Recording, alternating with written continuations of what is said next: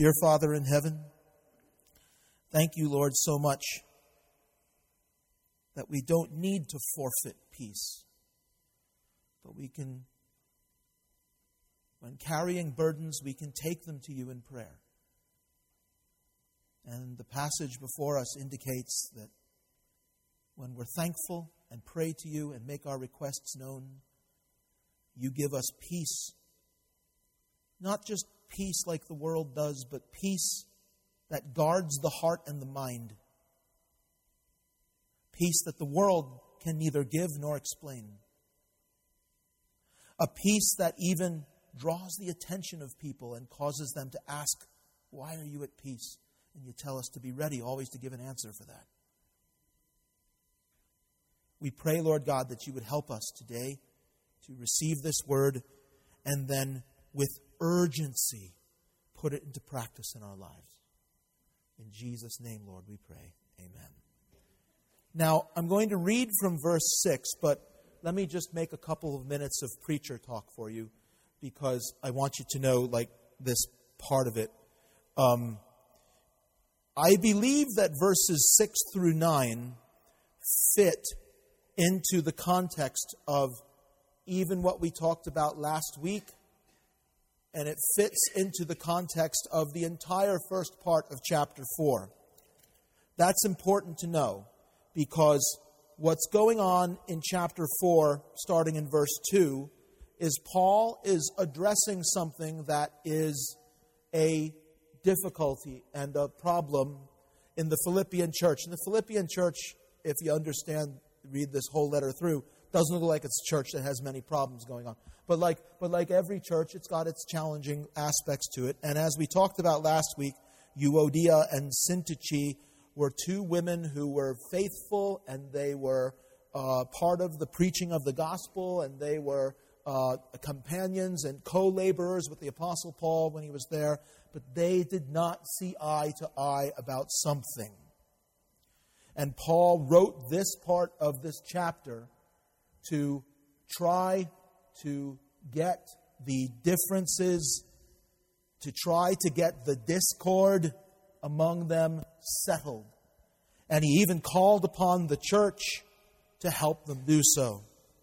And then, after he does that, uh, in verse 4, he launches into a series of admonishments that I believe carry all the way through verse 9. And these admonishments include what we talked about last week and include what we're going to talk about today.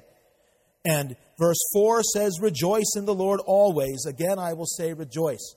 That is a timely admonishment because one of the things that discord among people in a church can stir up is a not stir up, but rather stifle, is the joy of the people in the church.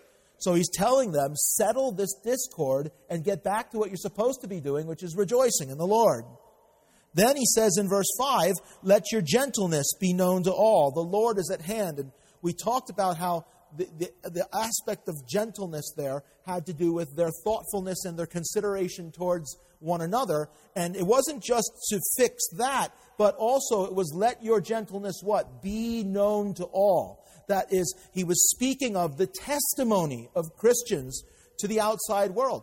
The people ought to be able to look at a fellowship of Christians and see that they love one another, see that they're unified with one another. You think of Ephesians chapter 4 that tells us to endeavor, to work, to strive to keep the unity of the Spirit. Work to keep the unity of the Spirit in the bond of peace. And so, one of the things that discord can do is it can stir up a, uh, a, a sense of strife among people that will become visible to those on the outside. And now, our thoughtfulness towards one another instead of being something that promotes the goodness and the love and the glory of God and the love among brethren, it becomes something that people from the outside can look at us and say, See, that's why I don't go there. See, that's why I don't, you know. And, and that's why this admonishment is given. Let your gentleness be known to all. Not, not, not, not, not that you're a church full of people that bicker and argue with each other all the time. Let your, gent, let your consideration for one another be known to all. Then he gets to verse 6 which is where we are today. And I think in verse 6, he's continuing in that vein. all the way through to verse 10. And if you notice, verse 10 starts with the word but, and but implies a contrast. And when he says, But I rejoiced in the Lord greatly that now at last. So, what he's doing is, in verse 10 is he's contrasting now, he's moving on from dealing with this issue of the discord in the church that was there, and then moving on to something else that he was rejoicing in. When I see the word but in verse 10, that's what kind of, in a, from a textual standpoint, shows me that uh, verse 2 all the way through verse 9 should be considered as a unit. That was a struggle because obviously verse 8 begins with the word finally, which might make it seem like he's changing the subject, but I don't think it does. I think the word finally there is used because it's like the last thing on this list of things that he's been listing in verses 4 through 9. That's kind of your preachery, technical, exegetical, expository, pick a bunch of words that you only hear from preachers in church and, and, and sort of background. But I think it does properly contextualize the passage. Because what verse 6 says is this Be anxious for nothing. Look at it. Be anxious for nothing. But in everything, by prayer and supplication, with thanksgiving, let your requests be made known to God. And the peace of God, which surpasses all understanding, will guard your hearts and minds through Christ Jesus. Finally, brethren, whatever things are true, whatever things are noble, whatever things are just, whatever things are pure, whatever things are lovely, whatever things are of good report, if there is any virtue, and if there is anything praiseworthy, meditate on these things. The things which you learned and received and heard and saw in me, these do, and the God of peace will be with you It's great, isn't it? Just culminates that whole passage. This ish, this, this wonderful, wonderful promise that is made in verse 6 happens, I believe, in context as part of a discussion about settling the differences and the discord in the church. Because one of the things that discord among especially in this church, among significant, meaningful, godly, active Christians, Euodia and Syntyche. The discord in them, and this is a reason to guard against discord among believers, that discord can spread and it can cause people to become, to use the word here, anxious.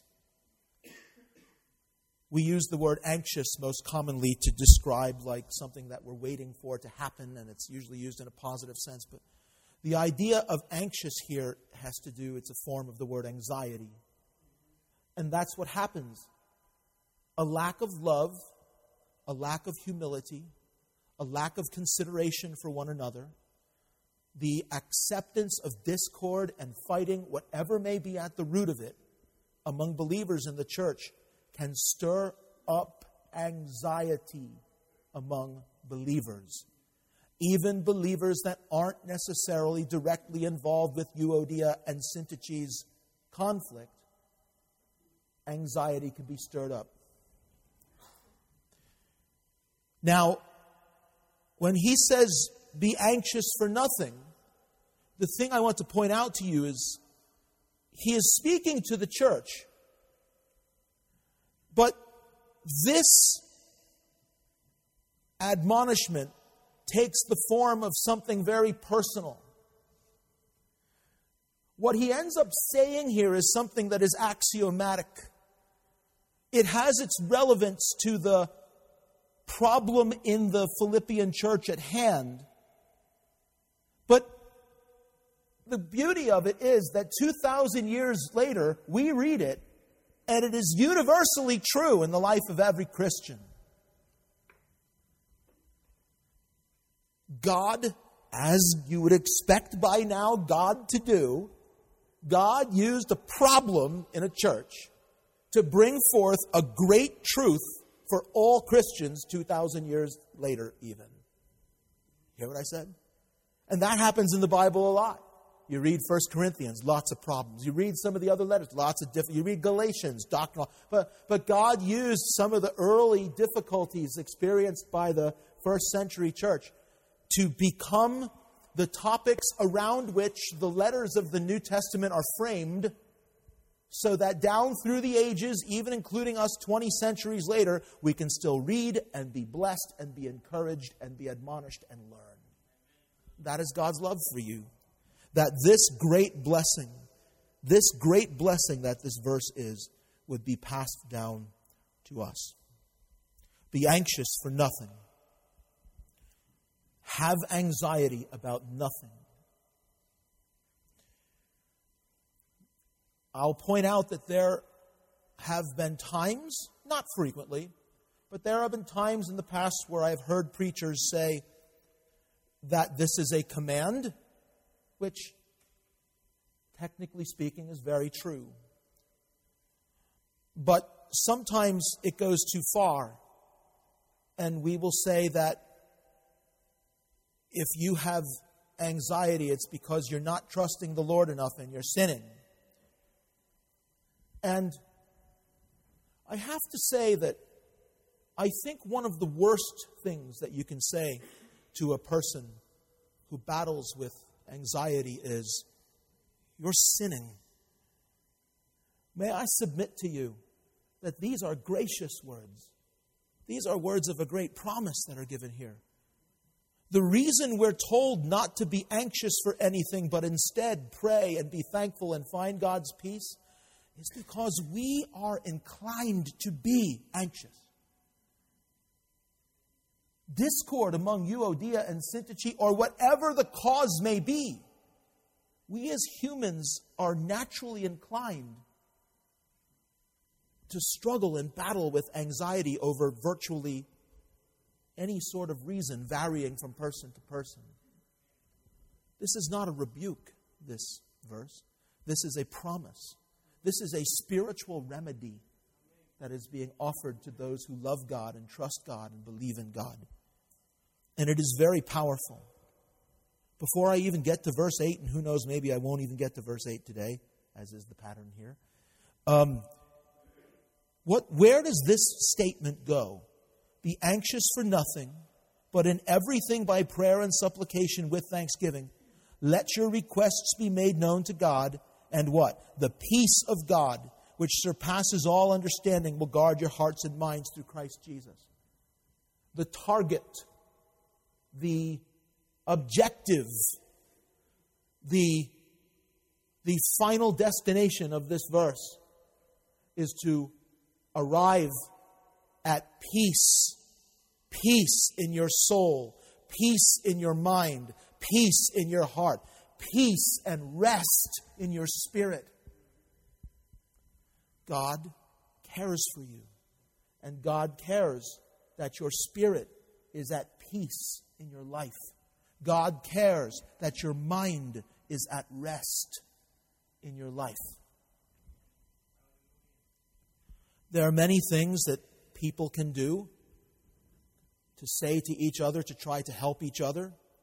There are many things that people can do to harm each other and say to harm one another. We have to be very careful to guard against that. Right? The best remedy for the Euodia and Syntyche problem is to avoid it altogether. Right? But there is nothing like going boldly to the throne of grace to obtain mercy and help in time of need. We are told here by God, not just out of hand, don't be anxious for anything we are told, don't be anxious for anything, but instead do this. Grab your suitcase full of your burdens, walk into my throne room, drop them down, worship and express your thanksgiving, and then turn around and leave. I've got this.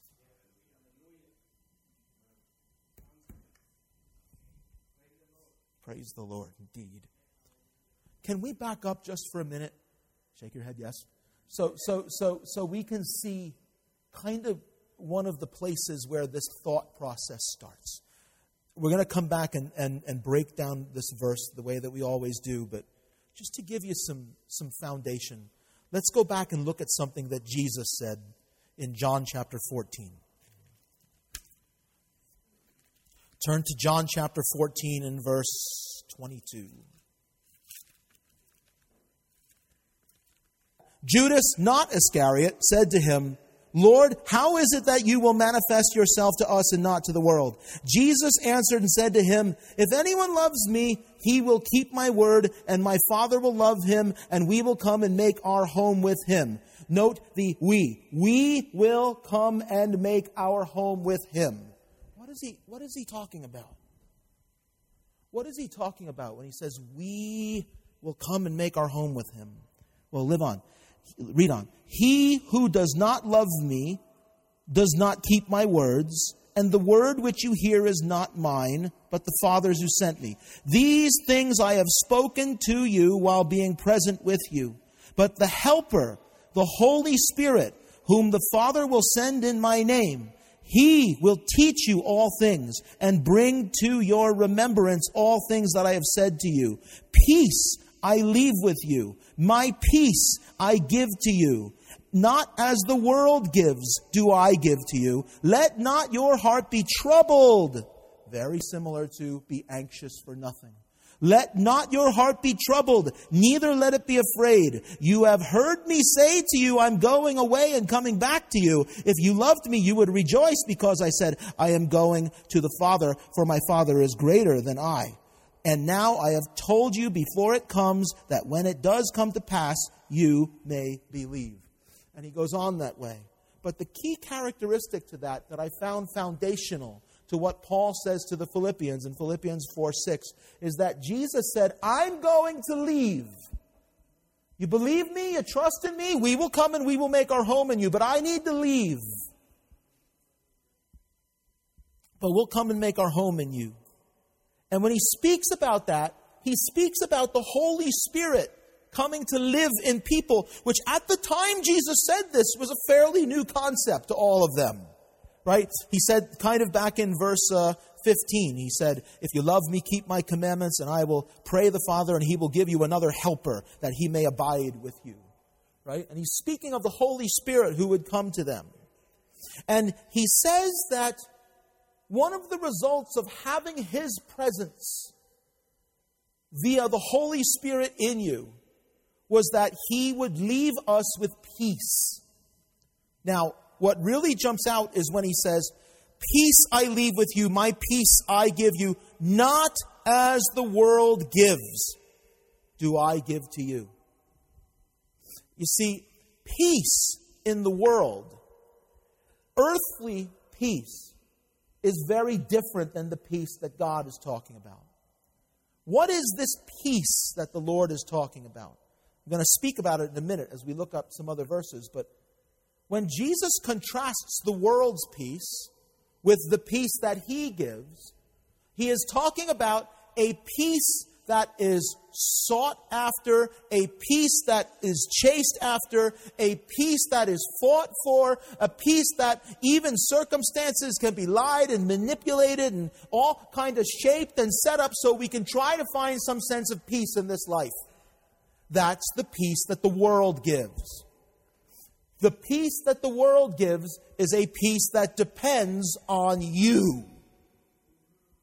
The peace that the world gives is a peace that depends on your circumstances being just so and so.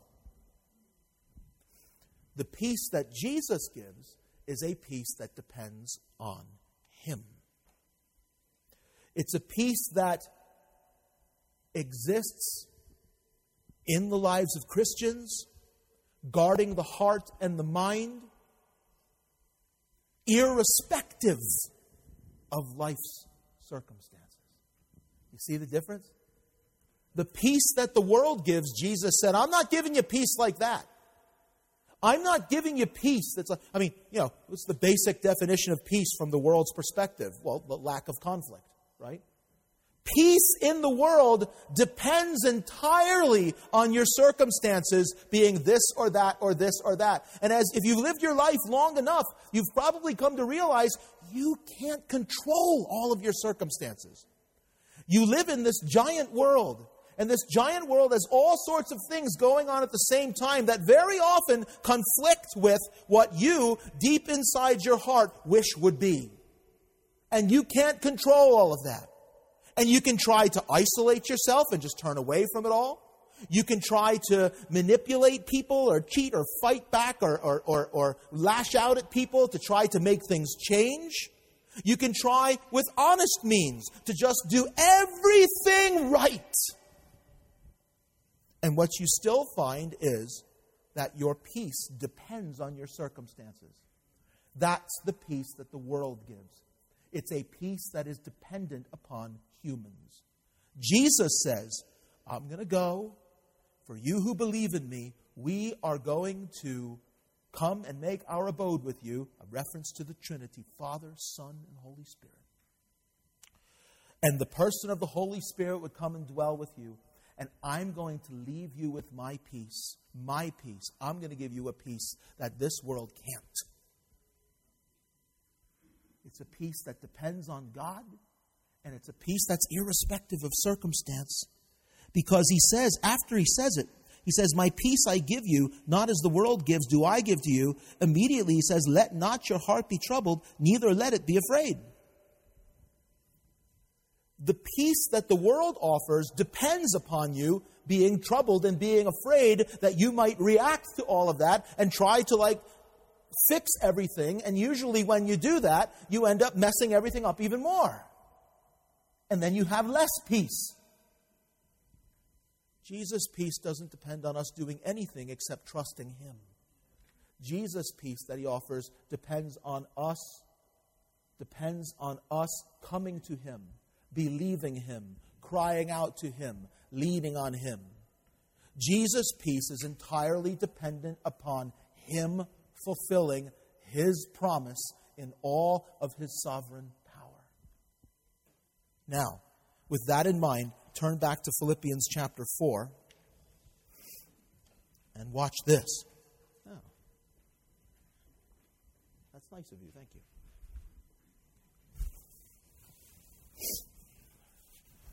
I, it's warm up here. And, and I, I, I actually have a, a towel, but, but, I, but I was ashamed to take it out and use it. But then Tony brought me one of these, so there you go. Thank you, brother. That's good. Praise the Lord. All right. Now, be anxious for nothing, but in everything by prayer and supplication with thanksgiving, let your requests be made known to God, and the peace of God, look at, look at this, which surpasses all understanding, will guide your, heart, guard your hearts and minds through Christ Jesus. So the peace that he's talking about here is that same peace that Jesus is talking about. It's a peace that the world doesn't get. Just like Jesus said, I leave you my peace, not as the world gives, I give to you. Here Paul says the same thing.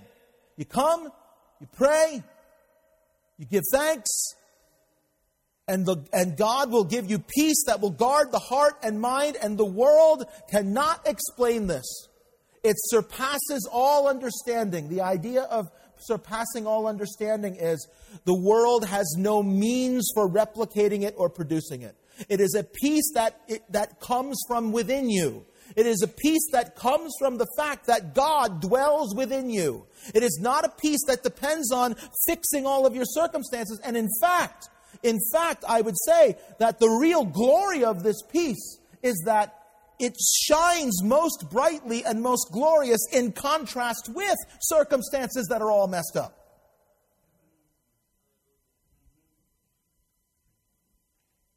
We're fixers. We want to fix everything and we want everything to be right. We want everything to be pleased, and some of us are better at it than others but we will do whatever, say whatever, manipulate and try to facilitate and orchestrate whatever to have things exactly as we want them to be, no matter what the cost is, no matter, no matter what the effect is on everyone else. Hello, Euodia and Syntyche. Gotta have it their way, because if you don't have it your way, then you have no peace. That's seeking the peace that the world gives. The peace that God gives is irrespective of those circumstances, and the peace that God gives is one that comes from within because He is in there. It's being at peace in the way the world can't explain. Do you know how that peace comes about? And, and I'm going to get to the first part of the verse in a minute here, but you have to understand this is the objective of this verse. Trade your anxiety for God's peace. That's what this verse is about. Take your anxiety to the Lord and leave it there and receive his peace. Turn to 1 Thessalonians chapter 5.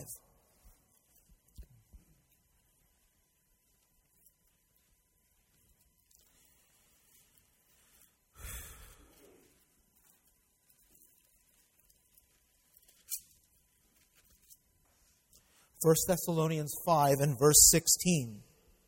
You know, you have at the end of First Thessalonians all these quick little admonishments, but then there's there's something that's very powerful in here that relates very much to what it is that we're talking about here today.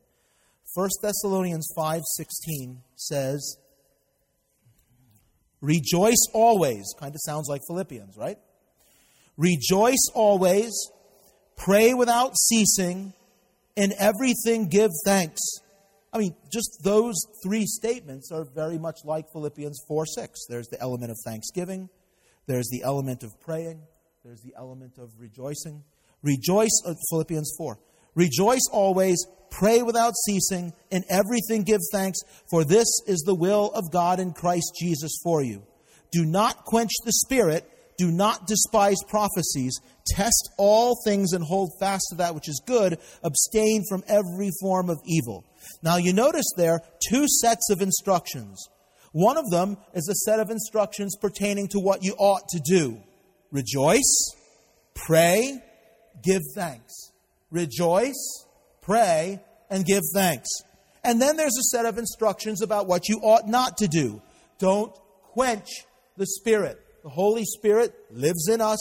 The Holy Spirit works in us when we are carnal, when we are fleshly, when we are walking in and of this world and according to this world's ways and this world's methods. It quenches the work of the Spirit. Listen, I know that God is sovereign, but the reason that the Lord tells us here not to quench the Spirit is because it's possible for us in our carnality to quench the Spirit. They're not useless words. They're words that are written to admonish us to not do something. Don't quench the Spirit by your actions. Don't quench the Spirit by your own carnal spirit. Don't quench the Spirit. Do not despise prophecies. What are prophecies? Sayings of the Lord. When people have something to say, and I don't think this is a reference to like, you know, people purporting to say like, you know, miraculous things necessarily or, or, or things. I, I've been in churches before where people will stand up and they'll say prophetic statements and, and they'll even point people out in the congregation and say, you this and you that, and they'll say things that sometimes don't even make sense to the people that are, it's not talking about that right? Those, that sort of confusion should be despised because God's not the author of it, right? However, when it says don't despise prophecies, what it's talking about is when someone has something to say that's from the Word, someone has something to say that's from the Lord, that speaks into your situation, speaks into your life. Maybe it's even just a word of praise. Maybe it's even a word about something they themselves are struggling with. Don't despise when people speak on behalf of God.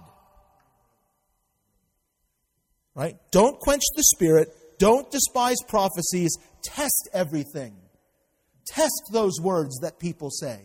Be like the Bereans and search the scriptures and see if those things are accurate, right? Test all things. Abstain from every form of evil, right? So you have a set of instructions on what to do. You have a set of instructions on what to avoid. What does it all culminate with? Verse 23. Now, and it's like a prayer request. It's like a prayer, a benediction of sorts. Now may the God of peace himself sanctify you completely. Notice that it does not say, now you need to sanctify yourself completely. That concept itself is not something to be despised.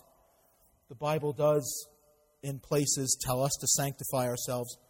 The Apostle Paul told us to cleanse ourselves of all filthiness of the flesh and spirit, perfecting holiness in the fear of God. Uh, in Colossians, we're told to put off the old man with all his former conduct and all of his lusts. So there is, there is a place that. But what he's saying here is, now may the God of peace, that title, God of peace, is used in the New Testament a few times. It's used in Hebrews, it's used in Romans a couple of times. Now may the God of peace himself sanctify you completely. Completely? What? Completely meaning your mind, your heart, your spirit, the inner man.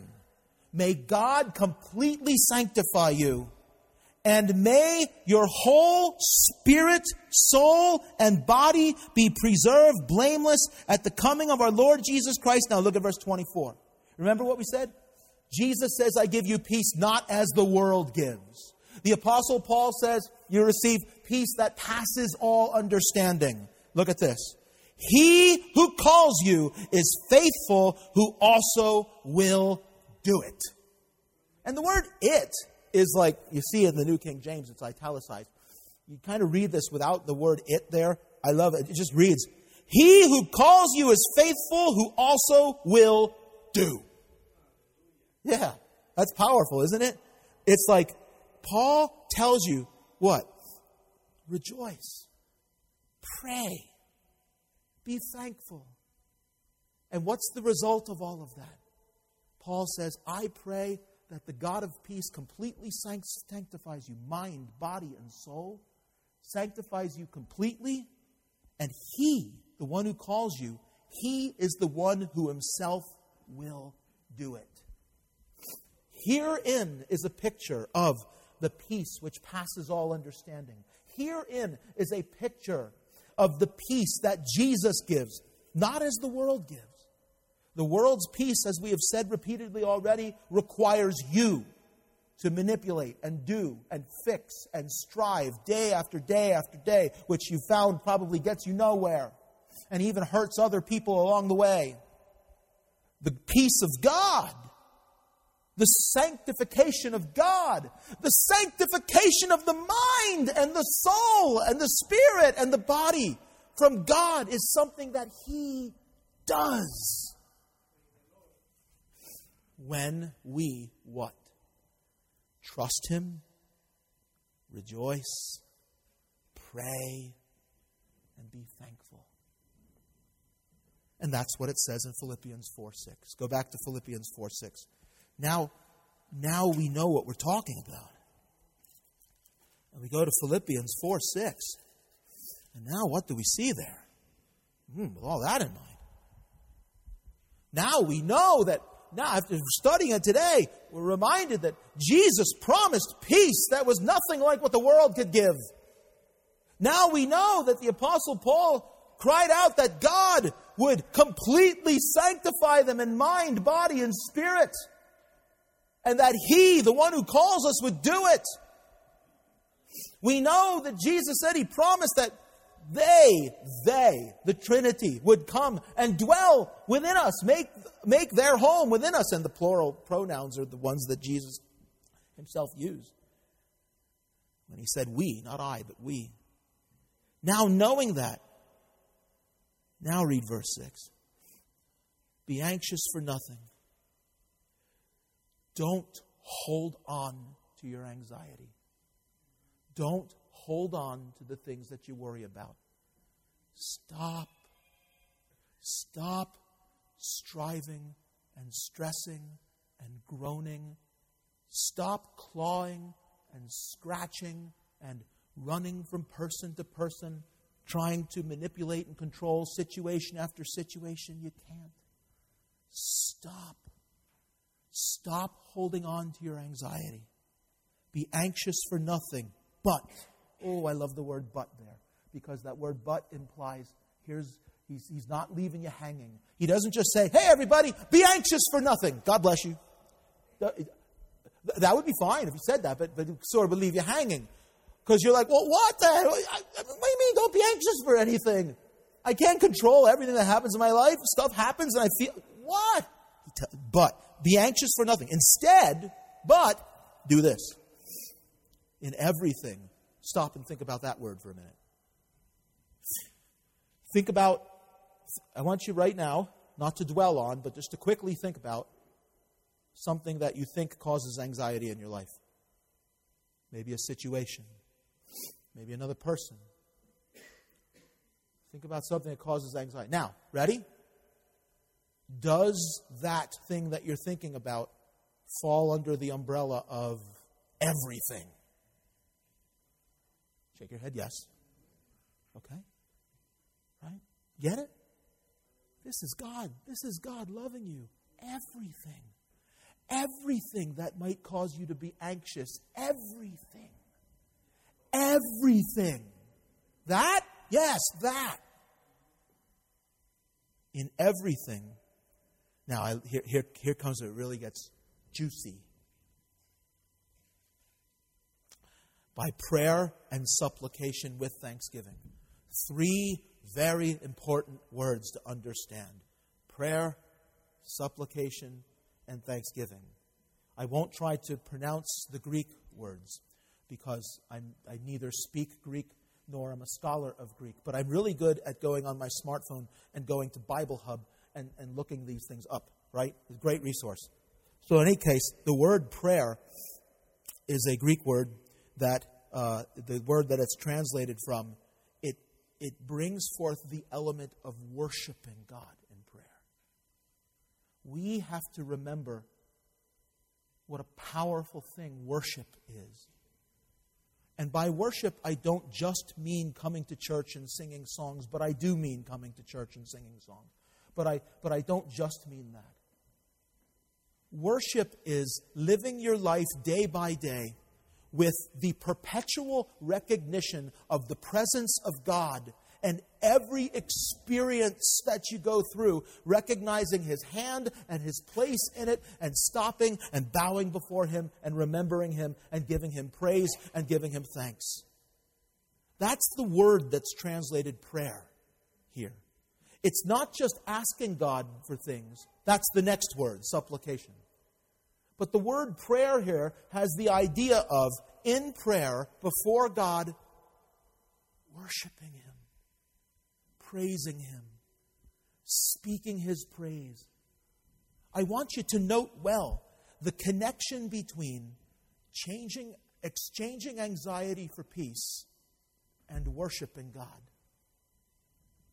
Worshiping God is one of those things that He has given us that will take us to that place of receiving and experiencing supernatural peace from Him. Do you worship? I mean, every day. I mean, as you walk through your life, do you worship? One of my favorite accounts of worship in the whole Bible, and, and you, have to, you have to look, we have to take the time and look at it. Turn to Genesis chapter 24.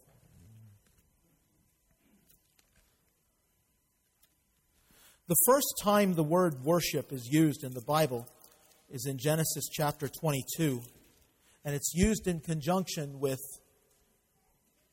Abraham taking Isaac to Moriah to sacrifice him. No time to break down that whole story. But when they get to the place where they're about to go and build the altar and put Isaac on it so Abraham can sacrifice him, as the Lord commanded him. The assistants of Abraham and Isaac said, What do we do now? And Abraham said, You guys wait here. The lad and I will go yonder and worship, and then we will return. So you get that expression of faith from Abraham's heart that they were both going to come out of it. But what happens, of course, is the word, the concept of worship there is used in conjunction with building an altar and making a sacrifice, as it often is in the Old Testament. And of course, Abraham never got to that point because God stopped him just as he was about to, you know, do what he was going to do to Isaac, and, and so it, it never went all the way through anyway. But then after that, you get to this really amazing passage in Genesis chapter 24. And what happens in Genesis chapter 24 is it tells us that Abraham was old, well advanced in age, and the Lord had blessed Abraham in all things. So Abraham said to the oldest servant of his house who ruled over all that he had, and some, some commentators will make the point that perhaps this is Eliezer, way back in the day before Isaac was born. Abraham had been promised a son. The son had not come yet. The, old, the, the, the chief servant Abraham's house was a guy named Eliezer. And, God, and Abraham cried out to God and said, uh, Lord, I don't have a son. My, ser- my servant Eliezer is going to be the one who inherits all my stuff. And, and, and God speaks back to him and says, No, no, no, he's not going to inherit all that. Um, you are going to have a son. And of course, eventually Isaac is born. But it is possible, it's years later, but it's possible that that's the servant that's being talked about here. A servant who was in line to ha- perhaps be the inheritor of Abraham and uh, everything that he had, which was quite a bit. Abraham's getting old, and he sends this guy on a mission, a long mission, a treacherous mission, perhaps, an uncertain mission. He wants a wife for Isaac. And he says, Go back to my country. He was from Chaldea. Go back to my country. And his family had moved from Chaldea to Haran, sort of modern day Syria. In that day, a long and, perilous journey. Today, that's a pretty perilous, not as long, but it seems, but it's still perilous. But listen, go back there to my family and find a bride for Isaac. And the guy is like, Well, if I find a woman and she's not willing to come, then what? And Abraham says, If she says no, then you're released from this burden that I've asked you to do. But please, go back and find Isaac a wife. So, all of chapter 4 talks about everything that he gathered together and where he goes, and he goes all the way back, all the way back into the ancient homeland, and, and he finds this woman named Rebecca. And if you look at verse 21, it says this And the man, who's never named in this chapter, this is the servant of Abraham, Genesis 24 21. The man, wondering at her, remained silent as to know whether the Lord had made his journey prosperous or not. So, right there, you see that this man was in the right frame of mind. This was all about was God going to bless this or not? Verse 22 So it was when the camels had finished drinking that the man took a golden nose ring weighing half a shekel and two bracelets for her wrists weighing ten shekels of gold and said, Whose daughter are you? Tell me, please, is there room in your father's house for us to lodge? Which I've never taken camels out to get them watered, but that would, that would strike me as a pretty weird thing for a stranger to say and do, right? You know, but she goes. She says, So she said to him, I am the daughter of Bethuel, Milcah's son, whom she bore to Nahor. It's Abraham's Abraham's family. You know, God had led God had led this man across the desert straight to a daughter right from Abraham's family. More that must have blown him away. It blows me away to read it. Moreover, she said to him, We have both straw and feed enough and room to lodge says something of the character of the young girl and, and her, her, her willingness to entertain strangers. Verse 26, look at this. This is the part that has always touched me over the years. Then the man bowed down his head and worshiped the Lord.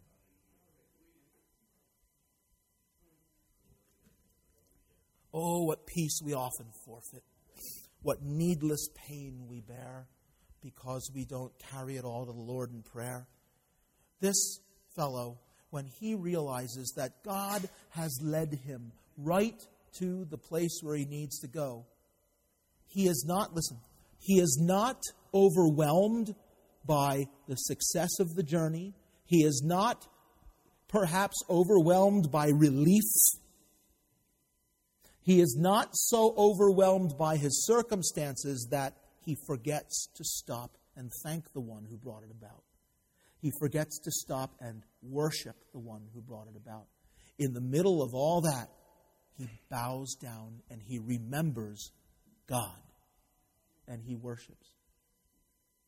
This sort of thing, what does he say? Blessed be the Lord God of my master Abraham, who has not forsaken his mercy and his truth toward my master.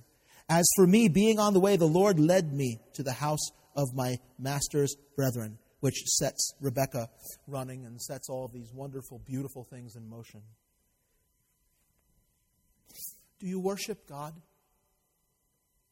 Are you a worshiper of our Lord Jesus Christ? I don't just mean, are you a believer? I don't just mean, do you go to church? I don't just mean, do you read your Bible and do you pray? Are you a worshiper of our God? We meet God we commune with God in the place and in the act of worship towards Him. This man stopped because the situation as it presented itself demanded that he worship God. And that's what a worshiper of God is someone who walks through life, walks day by day, walks through experience after experience, looking and beholding the hand of God at work in everything in his life. And when the time came, he just stopped. He stopped and he bowed his head and he worshiped. In Philippians chapter 4, when it says, Be anxious for nothing, but in everything by prayer and supplication, the idea of prayer there is what this man did. We're talking about how do we exchange our anxieties for the peace that God offers. This is one of them. Be like this guy. Stop to worship. When, when you come to an assembly of Christians, worship with all of your heart. When you leave here, worship with all of your heart. When you gather after I say amen and we're done and you start talking with each other, make your conversations acts of worship to God. Stir each other up to the things of God. Point one another to God. Because God ought to be worshiped in the moment by moment, day by day experiencing of our lives. Yes or no? Yes or no? What, or, or is, is God to be compartmentalized into little one and two hour chunks at your church house when you're able to make it? No. The worship of God ought to be all the time. That's the idea of prayer here. Sometimes we turn prayer into simply asking God for things, and that's part of it. That's the supplication part. But prayer, first of all, what prayer is, is to exalt and praise the Lord and to worship the Lord. It's why you ought to be well versed in the Psalms because they lift up so much praise to God. And other examples in Scripture of songs and just times where people stop and praise the Lord, like the one that I just read to you become someone who truly is a worshiper of God. It is one of the steps on the path to exchanging your anxiety for supernatural peace. And then comes supplication. And the idea of the word supplication is petition, some of the other translations will use. This has to do with asking God to move in the things that you feel bring anxiety into your life. This is what a friend we have in Jesus. This is, oh, what peace we often forfeit, oh, what needless pain we bear, because we don't carry it to the Lord in prayer. This is that part of it. Why are you battling and struggling with things that you're anxious for? Why are you fighting out, lashing out, trying to fight and manipulate and change everything that you have no control over? Why are you trying to do it like that and try to get the world's peace when Jesus says, I give you peace not as the world gives? When Paul wrote to the Thessalonians, God will do it. No. Go to the Lord and take these things to the Lord and ask. Supplication, petition. Pray, and in your prayers, worship. Make your requests, as it goes on to say, known to God. Supplicate Ask for Him to move. Ask according to His will. Ask for Him to be glorified. When Jesus taught us to pray, that model prayer, part of it was, Your will be done on earth as it is in heaven. Jesus exemplified that Himself when He prayed before His crucifixion. If it's possible, let this cup pass from me. Nevertheless, not my will, but yours be done. Go to the Lord and pray and ask, Lord, please, this burden, it's too hard for me to bear.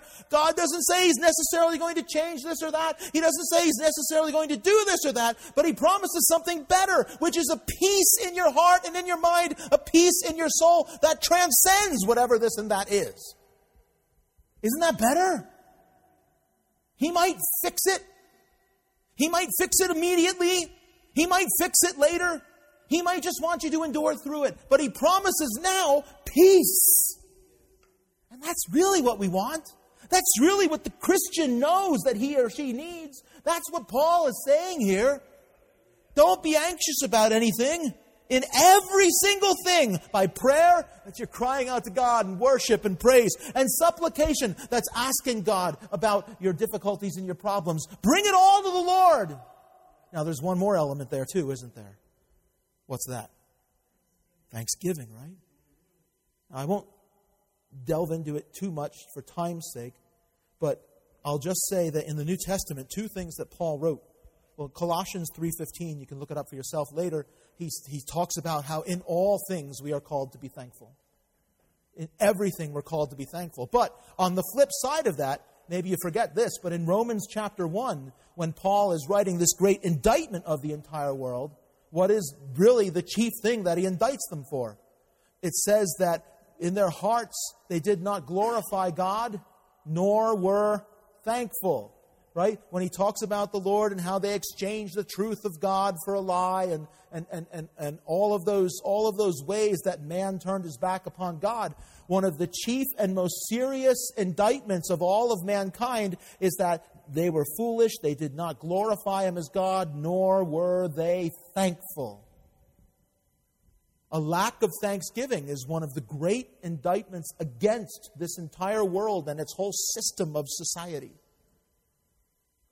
That the world forgets God, and the world doesn't worship God, and the world doesn't thank God, and the world even creates idols to worship in place of God.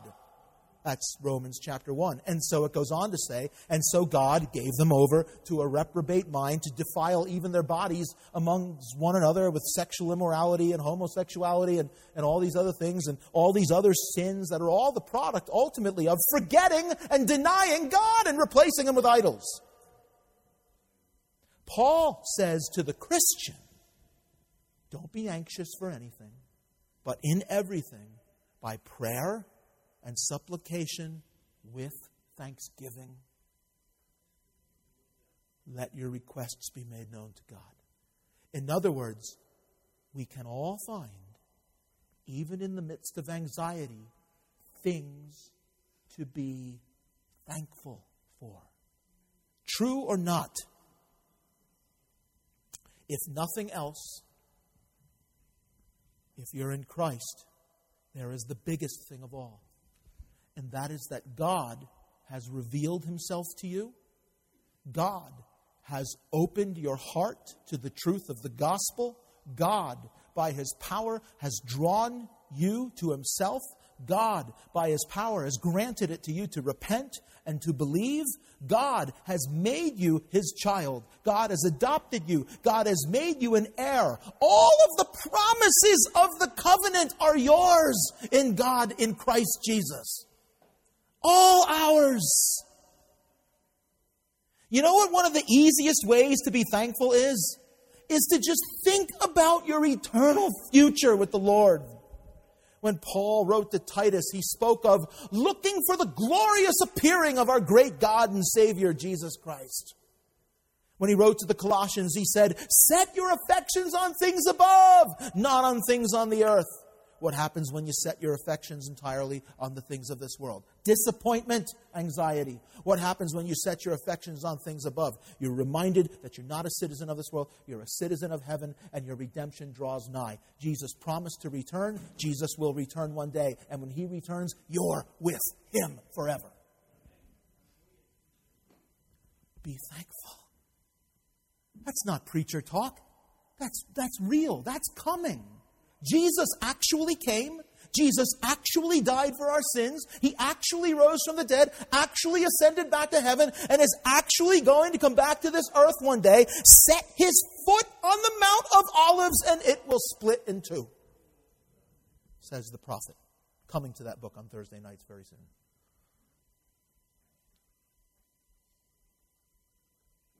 Be thankful. This whole world is going to be judged. Peter wrote that all of the elements will be burned and melted with fervent heat. The earth that you stand on will not last. But we will live with him forever and ever. Be thankful. Get a dose of reality, please, and be thankful. You can look around at other things in your life. You have a church to be part of. You have God's Word to read for comfort and to be close to Him. You have His daily abiding presence. You have the comfort of the Holy Spirit. Maybe there are other things in your life that you know that He's provided for you your home, your job, your, your, your ability, your friends, whatever it may be.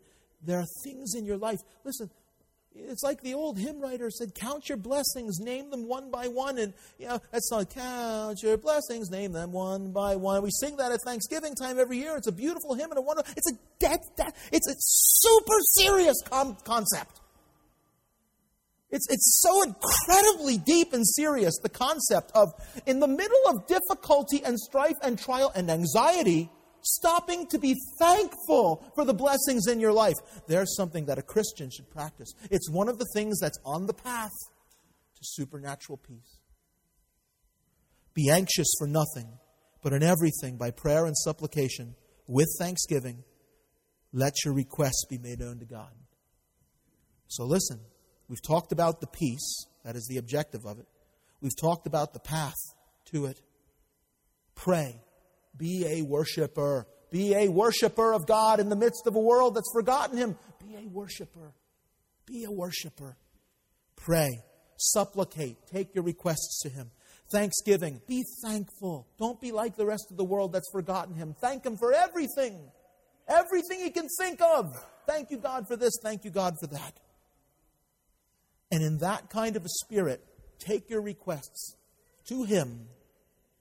And then as my old preacher friend said so many years ago, leave it there. Don't pick it up and take it away. Take it to God, drop it off, and leave it there. He says, You give me that, and I'll give you peace. Peace that passes all understanding and guards your heart and your mind through Christ Jesus. That, there's so much more I can say about this, but that peace is yours as a gift from God. Believe Him, do what He says, and He will sanctify body, mind, and spirit. He who calls you will do it. Jed and Fanny, come on back up here. Let's all stand up together and we're going to close with our final hymn.